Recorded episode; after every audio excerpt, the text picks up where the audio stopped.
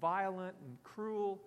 There's this God who made everything in this very personal way. I don't know if you ever work with clay or work with any kind of, uh, let's just say work with clay. It's, it's, there's something about clay that's uh, amazingly personal and intimate. It also gets under your fingernails and all that. But it's a picture of how God made us in his image and then breathed into us. And we have this dignity and worth no matter what our handicaps might be, no matter what our ethnic background is, no matter what our struggles are, no matter what our age is, which is, that's a radical idea in, the, in, the, in anywhere in the world. It's been a radical idea. Now, in America, we take that for granted because it's part of the, the kind of the foundation of our country that people are created equal. But that is a radical idea throughout world history. If you know anything, if you've ever taken a philosophy class in college, they'll tell you there have been places where people tried to believe that. Very few places ever even tried to create a civilization on it. We, we wrote it into law. We wrote it into law because we got that from the Bible. That God made, God made people in his image, and they all have dignity and respect, period. They should have equal treatment under the law. That's how that was derived from this idea. You know, you go to other places where there, there's caste systems, and, and you know, it, it's, it, their, their, their theology issues in their philosophy and in their culture, and you can see it's not the same. But a lot of Western civilizations have been shaped by this idea. And other countries now, you know, have em- embraced that. But that came from this picture uh, that we get from Scripture. So, anyway, I'm losing my way here. If we're meant to be the building zones of, of something new, a new house, it's not just the church. This is something that's happened to the church is that a, lot of times churches say, we want to have a great church. God's goal has never been to have a great church. It's always been to have a great city. It's always been to have a great community, you know, a great world that we live in. And the church is part of that, but it's not just, it's not either or, it's both. It's this and this. And what he says is, and, and this is like a message all through the New Testament Jesus was rejected by his contemporaries. He was God in the flesh, but he was rejected by his contemporaries. The builders rejected him as the cornerstone of the building. God turned around and raised him from the dead and vindicated him, and then he's building this new creation on the rejected cornerstone. Then he goes through the quarry and he finds all the stones that other people reject or sometimes reject themselves, and he chooses them. Remember how we read this? That, that, that, this book opened with God's chosen you? This theme goes all the way through this book. God wants you. God picked you. Remember we talked about the, the, the, the cruel, uh, you know, two-team choosing off for sports? uh, and to be that last person was like not good, not in my neighborhood. And because the, the two captains would go, I don't want him. I don't want him. You, you got to take him. It's your turn, you know. And the, the person staying there is feeling wonderful at that moment, right? Well, God picks the last person and says, You're my cho- choice, and I'm going to make you a living stone in which my presence inhabits, a, a, that, that brings a new creation. That, that the way things are going gets turned around because of you and others like you. So I want you to see this, this sounds crazy. And it's crazy because most of us just think about ourselves in our little, you know, corner of the woods. We just go, I just got to get mine and just survive. And God has so much bigger plans for us than that kind of thinking. So back in Genesis, I'm just going to read you a couple. I'm going to, I'm going to tell you a couple of stories because if, if I read them, it'll, it'll take us way past the time I have to, explain this to you. But in the book of Genesis, there was a man named Abram and he became Abraham, and he was considered the father of the Jewish people. And God came to Abram and said to him, uh, Well, I'm going to read this little part. Uh, it's in Genesis 12. And this is, this person, the way that God spoke to him became the pattern for what he wants for everybody. So he comes to Abram and he says, Leave your country and your people and your father's household and go to the land I'll show you. So, in other words, become a nomad. In other words, all the things that cause you to thrive in life, having family and tribe and people and land and owning things, all the things that can protect you and provide for you and make you significant, I want you to leave them. And leave him as an old man. Because as you get older, you need your community. You need people to take care of you. Back, you know, this was, this was 2,400 years ago. In that day and age, if you didn't have your family, you were stuck. And God said to him, I want you to leave. And he, and he gave him this promise. God was making a covenant with him. God was picking Abraham, who was an old man without any kids, which was kind of, that was a disgrace. If you didn't have kids, what's wrong with you? What's wrong with your wife? You must be cursed by God. That's, here it is. Here's this broken, flawed stone. And here's what God says to him I will make you into a great nation, and I'll bless you. I will make your name great, and you will be a blessing. So, this is the thing that starts emerging. God says to this broken man, I'm going to take your brokenness, I'm going to make something amazing out of it. And, but it's not just going to be amazing for you. Through you, I'm going to, I'm going to make you a blessing to other people. Can you imagine that, Abraham? How could you be a blessing to anybody else? I'm going to make you a blessing. This is the thing. The cornerstone is what the house is built on, is what is where the blessing comes from. He says, And I will bless those who bless you, and whoever curses you, I'll curse. I'm going to protect you. And all peoples on earth will be blessed through you. Now, if you read the book of Genesis, as Abraham's family, as he had children and they had children, and those children grew, you start finding this blessing being lived out. And the, most of the last part of the book of Genesis is about this man named Joseph. How many of you guys have heard of Joseph? Okay, good. Joseph. Joseph was the second youngest of 12 brothers. He was his father's favorite, and because he was his father's favorite, he got bullied by his, all his older brothers. And, you know, Joseph in the multicolored robe, that was his father giving him something and, you know, like saying, You're my favorite son, which is like saying, uh, I'm going to put that thing on you, and your brothers are going to beat the tar out of you every day. But I'm such a knucklehead, I don't realize family dynamics and what it's like. Even though he and his brother were in this kind of thing, he was the unloved uh, son. And he just passed that on to his kids, and it just was bad. So the brothers took Joseph and they threw him in a pit and they were going to kill him. And instead of killing him, one of the brothers said, Let's don't kill him. Let's sell him into slavery and at least make some money off it. We don't get any money if we, if we kill him. We, we want to get rid of him. Let's, let's, let's make his life really worse. Then he'll just be a slave somewhere instead of free with us. Well, his brother, I mean, their brother Joseph, gets sold into, into slavery in Egypt. And there's a story, I want to read the, just one little part of it. And it's a picture of this promise from God being, being fulfilled through Joseph. Joseph is a slave. No rights, no power, no, no anything. He's a Hebrew slave, so he's a minority. So it says, Now Joseph had been taken down to Egypt, and Potiphar, an Egyptian who was one of Pharaoh's officials, the captain of the guard, brought him from, bought him from the Israelites, uh, the Ishmaelites who had taken him there. The Lord was with Joseph, and he prospered and he lived in the house of his Egyptian master. When his master saw that the Lord was with him and that the Lord gave him success in everything he did, Joseph found favor in his eyes and became his attendant. And his attendant meant his household manager. So it says Potiphar put him in charge of his household and entrusted to his care everything he owned. From the time he put him in charge of his household and of all that he owned, the Lord blessed the household of the Egyptian because of Joseph.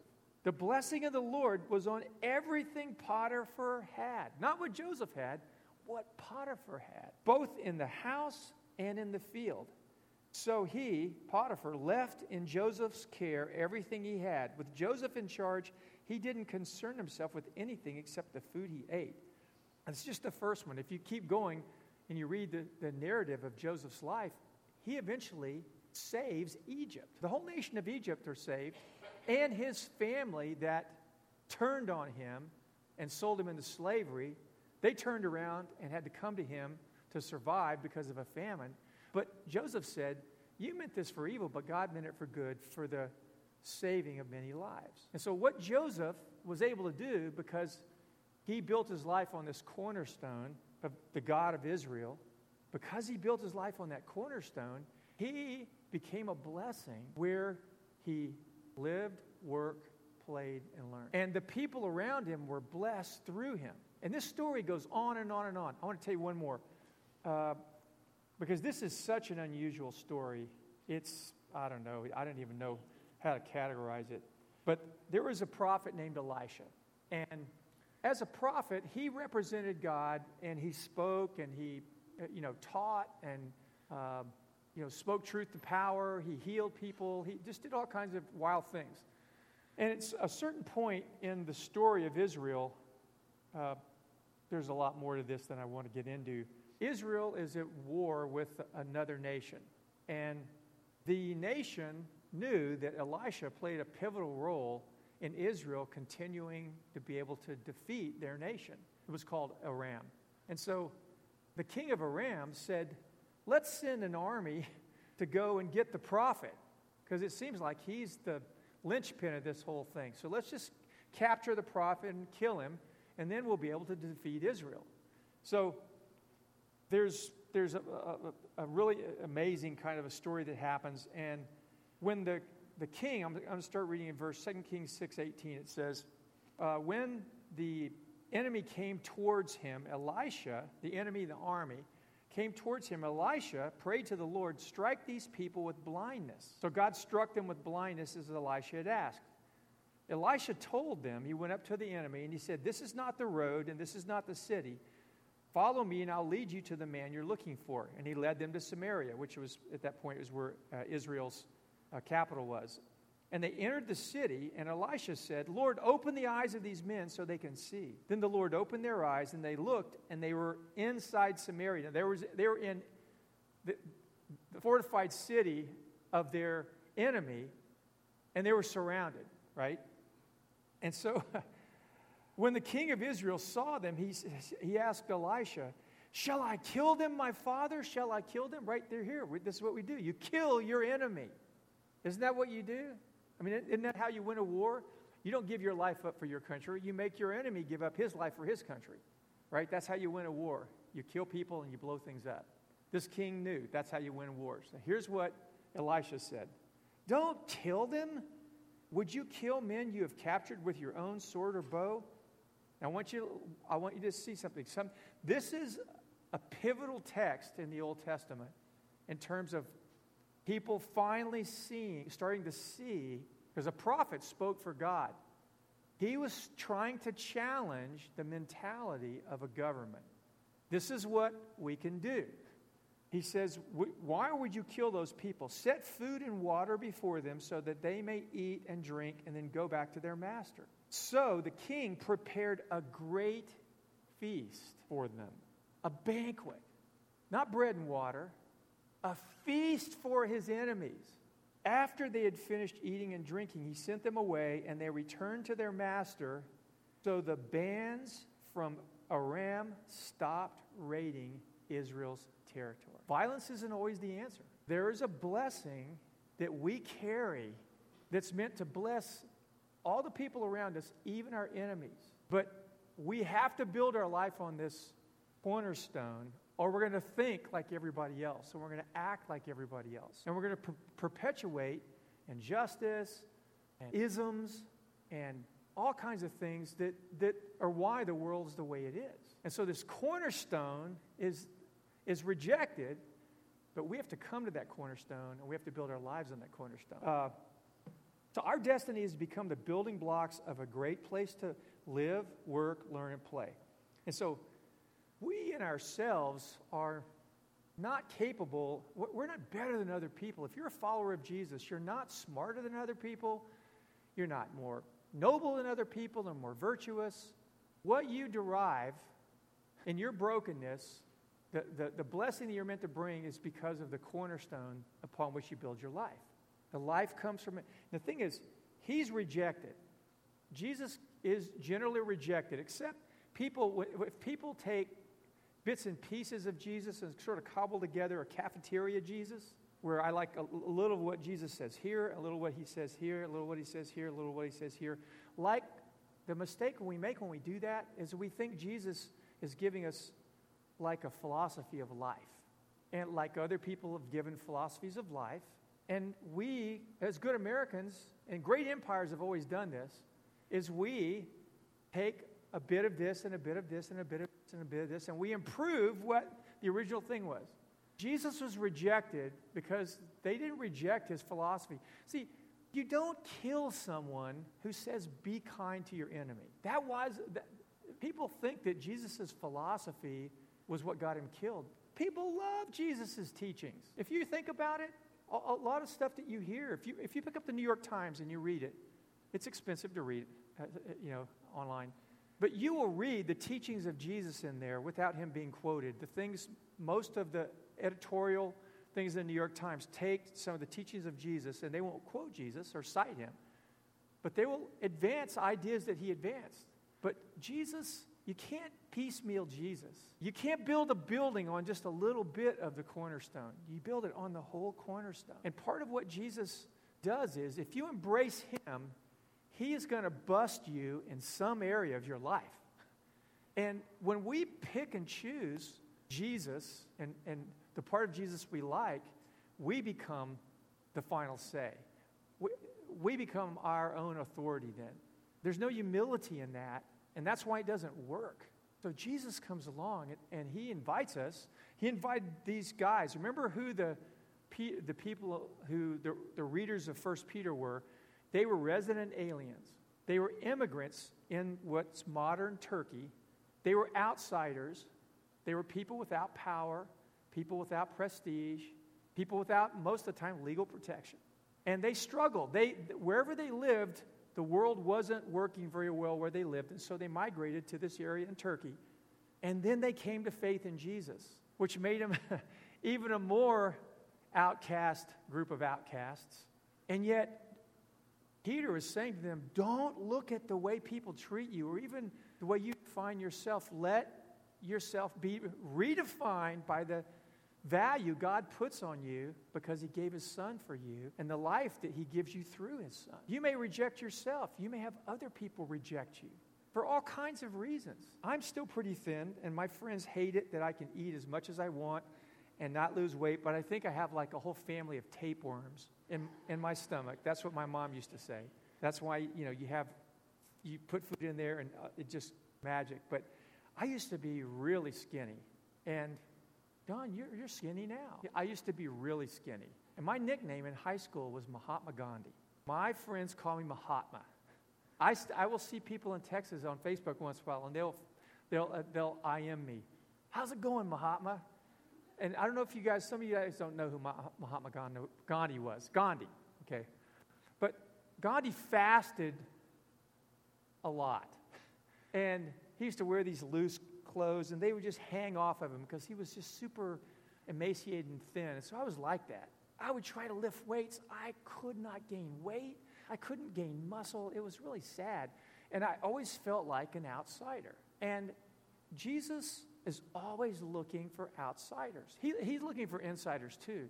But the, what, what Peter's telling them is the, the, the, the solutions for what ails whatever place you're in are found in these rejected people and the blessing that they bring. And there's story after if you go back and read many Old Testament stories through this narrative I'm giving you right now, you will see that God was placing these people oftentimes in very difficult situations.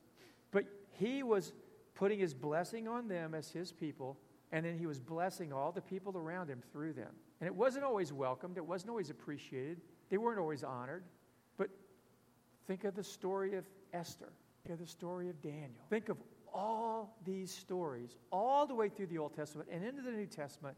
And what you get is your destiny is to be the building blocks of a great place for people to live, work, learn, and play. If you build your life on Jesus, the cornerstone, God's favor rests on you and it will come through you and you may not always be appreciated for it, but just like Joseph, Potiphar, who was a shrewd person, you don't become the king, the king's, the captain of the king's guard and not be sharp. He saw something about Joseph, and kept promoting Joseph until he could, and, and this is what happens to us, we can get used. But he saw there's something on this guy, there's something about this guy. He was a slave, he was a Hebrew slave. We have been given a destiny. And so I want to just stop for a second and just give you a little space to think about this. And then we're going to close with some prayer.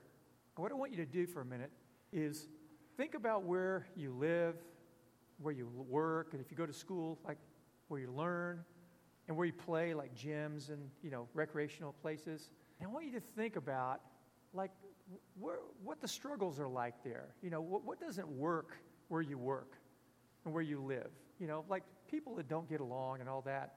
And I want you to just ask God, God, because I'm going to ask you to close your eyes. What do you want that place to look like? What is it supposed, how is it supposed to work? And think about that. And just let God touch your imagination and, and see if you can see it in your mind's eye working differently than it does now. And I believe He's going to show you things about what He has His heart for, for those places for you. So just do that for a second. So, you know, as, uh, some of you, your imagination is real uh, fertile and it's easy for you to think that way. Others of you, uh, it isn't quite as easy to get in touch with that. But if you, in the next week or so, if you just take time to sit with that, believe God will start showing you things, even if you don't feel like right now you're getting uh, a lot of bang for your buck as you try that. I want to close and just take you back to this passage in verse 4 of 1 Peter 2.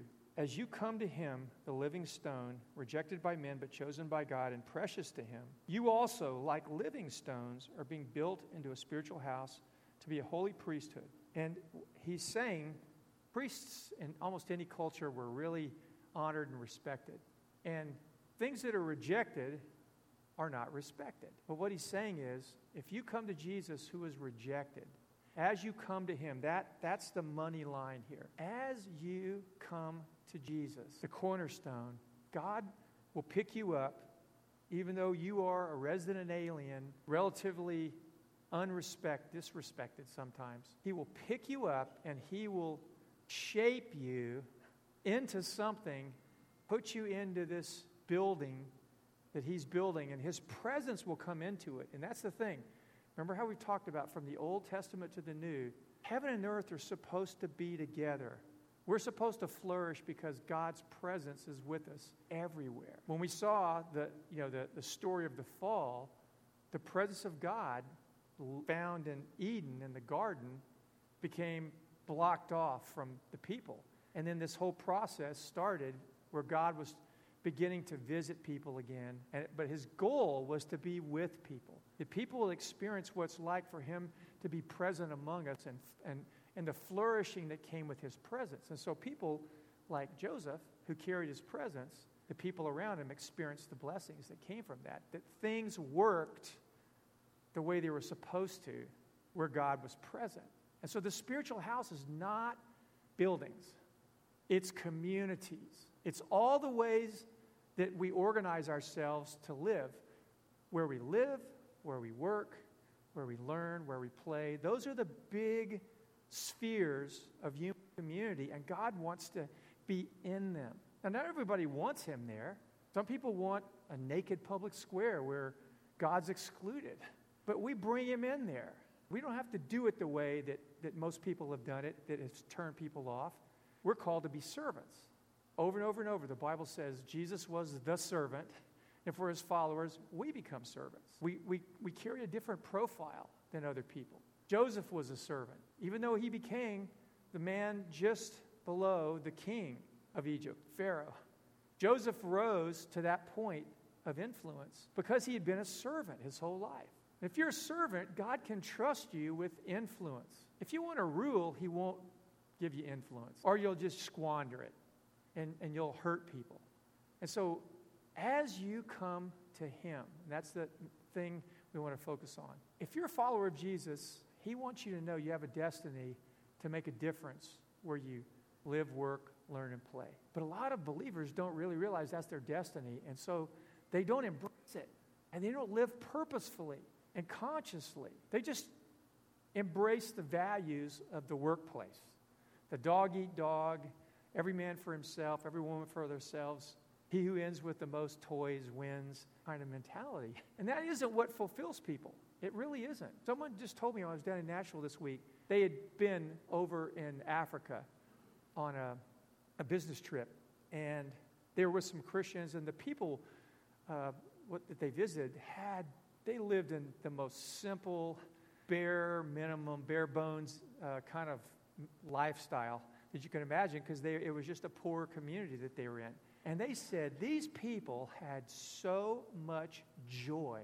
They were embarrassed at how little they had compared to them. And they, they came back and they said, you know, we were really, and these people, these friends of mine, uh, he was a, you know, one of the high up executives in Nationwide, and he's, and, you know, he's retired, and he has a pretty comfortable life. And he was just saying, man, I thought I'm pretty comfortable and happy and he's and, and, and I, honestly, it's because I have a lot of nice things. That's what I think that that's what makes me happy. And I saw these people who had nothing like what I have, and they were so much happier than me. He said it really made me come home and think, again, as a, a follower of Jesus, what's important. And so God will push us back to this place where He says, I want you to build your life on this cornerstone that other people reject. But it's the cornerstone. If you build your life on that, you will flourish. You will flourish, and, and just as importantly, the people around you will flourish. And you, like it says here, uh, you're called to, to put on display the praises of Him who called you out of darkness and into His light. That's part of what we're called to do as we live for the well being of other people. But we have to embrace that as a people. We have to be reminded this over and over and over. Because when you swim out into this ocean of, of competition and dog eat dog mentality and, you know, superficiality, it will permeate your life. It will try to work its way into your heart. This is why Christians get together. This is why Jews did it. This is why Christians do. We get together to worship God, to reorient our lives every week with other like minded people to say, there is a God. he loves us. We have value and purpose and dignity and, and uh, significance and on and on and on. And we get it from Him. We don't get it from the system. And the system isn't all bad but it isn't God. And so we come together to reorient our lives around Him and praise Him and thank Him first, and then try to live under His Word in a meaningful way with other like minded people so that we can go out and we can really make a difference in the world we live in and live differently than other people. It's hard to do that, isn't it? Is it just me that finds it hard? Am I the pastor then? Someone who does it better than me should be up here. No, it's hard, isn't it? So I want to ask you as, as we close, and Jenna, would you come up, you guys? We want to pray for you. If you feel like, if this resonates with you, and I, I think it resonates with everybody, but I think there's a, a, a number of us here. One, one of the things God wants you to know is this is not about your willpower. He has a blessing that comes on you from Jesus that, that makes this happen. So, what I want to ask you to do, if, if you want to, in a fresh way, just say, I want to embrace that destiny again. I kind of lost sight of it. I want to, I want to live with that kind of destiny in mind as I work and live and learn and play. As you do your thing, we want to pray for you that you would experience His presence in your life and you could carry it in a fresh way everywhere you go. And that the ordinary things that you do where you work, what you call ordinary, would be blessed by God and they would add value, unusual value, to the enterprise which employs you. And it would add value to clients and customers and coworkers and the owners. And that the world would begin to see it's not this zero sum game where we're all competing. We're two dogs and one bone. But there's a God who can break into this and bring resources into our situation that nobody can see. Or where did these come from? How did you get this idea? How come you figured that out? Where did this design come from? It came from God. Jesus is smart. He's really smart. So if, if that's you, and this entices you in a good way, I want to ask you before you leave, we're to, the worship team is going to sing Pour It Out again. And I want you to all stand. And as we sing, uh, like our prayer team people, if you guys could just come up front, we're just going to pray for whoever comes up for God to empower you and quicken you to experience this destiny that you saw in the life of Joseph and Elisha the prophet, and I mentioned Esther and all these different people, very ordinary people. And God's, God's putting his hand on us for a purpose. I just want to invite you into it. We're just going to pray briefly. We're not going to pray a long time for each of you because if too many people come up, we don't have time for that. So, so let's pray, and then the worship team will start. Father, thank you for your word. Uh, thank you that Jesus was and is the cornerstone and the capstone. He's the beginning and the end, and there's no one better than him. We thank you that uh, you take stones that are rejected, you make them into something significant. And we want you to do that with our lives. And uh, whatever small way, Lord, or large way that you want us to contribute to the well being of the community around us, we want to do that. But we know we do that by coming to you. So, like your word says here, we want to come to you as we close and ask for your spirit to come and touch us and to put your blessing on our lives by your presence, that we could begin to live out this destiny that you've called us to. And all the, the, the innumerable ways that uh, uh, the lives of the people that are here. Jesus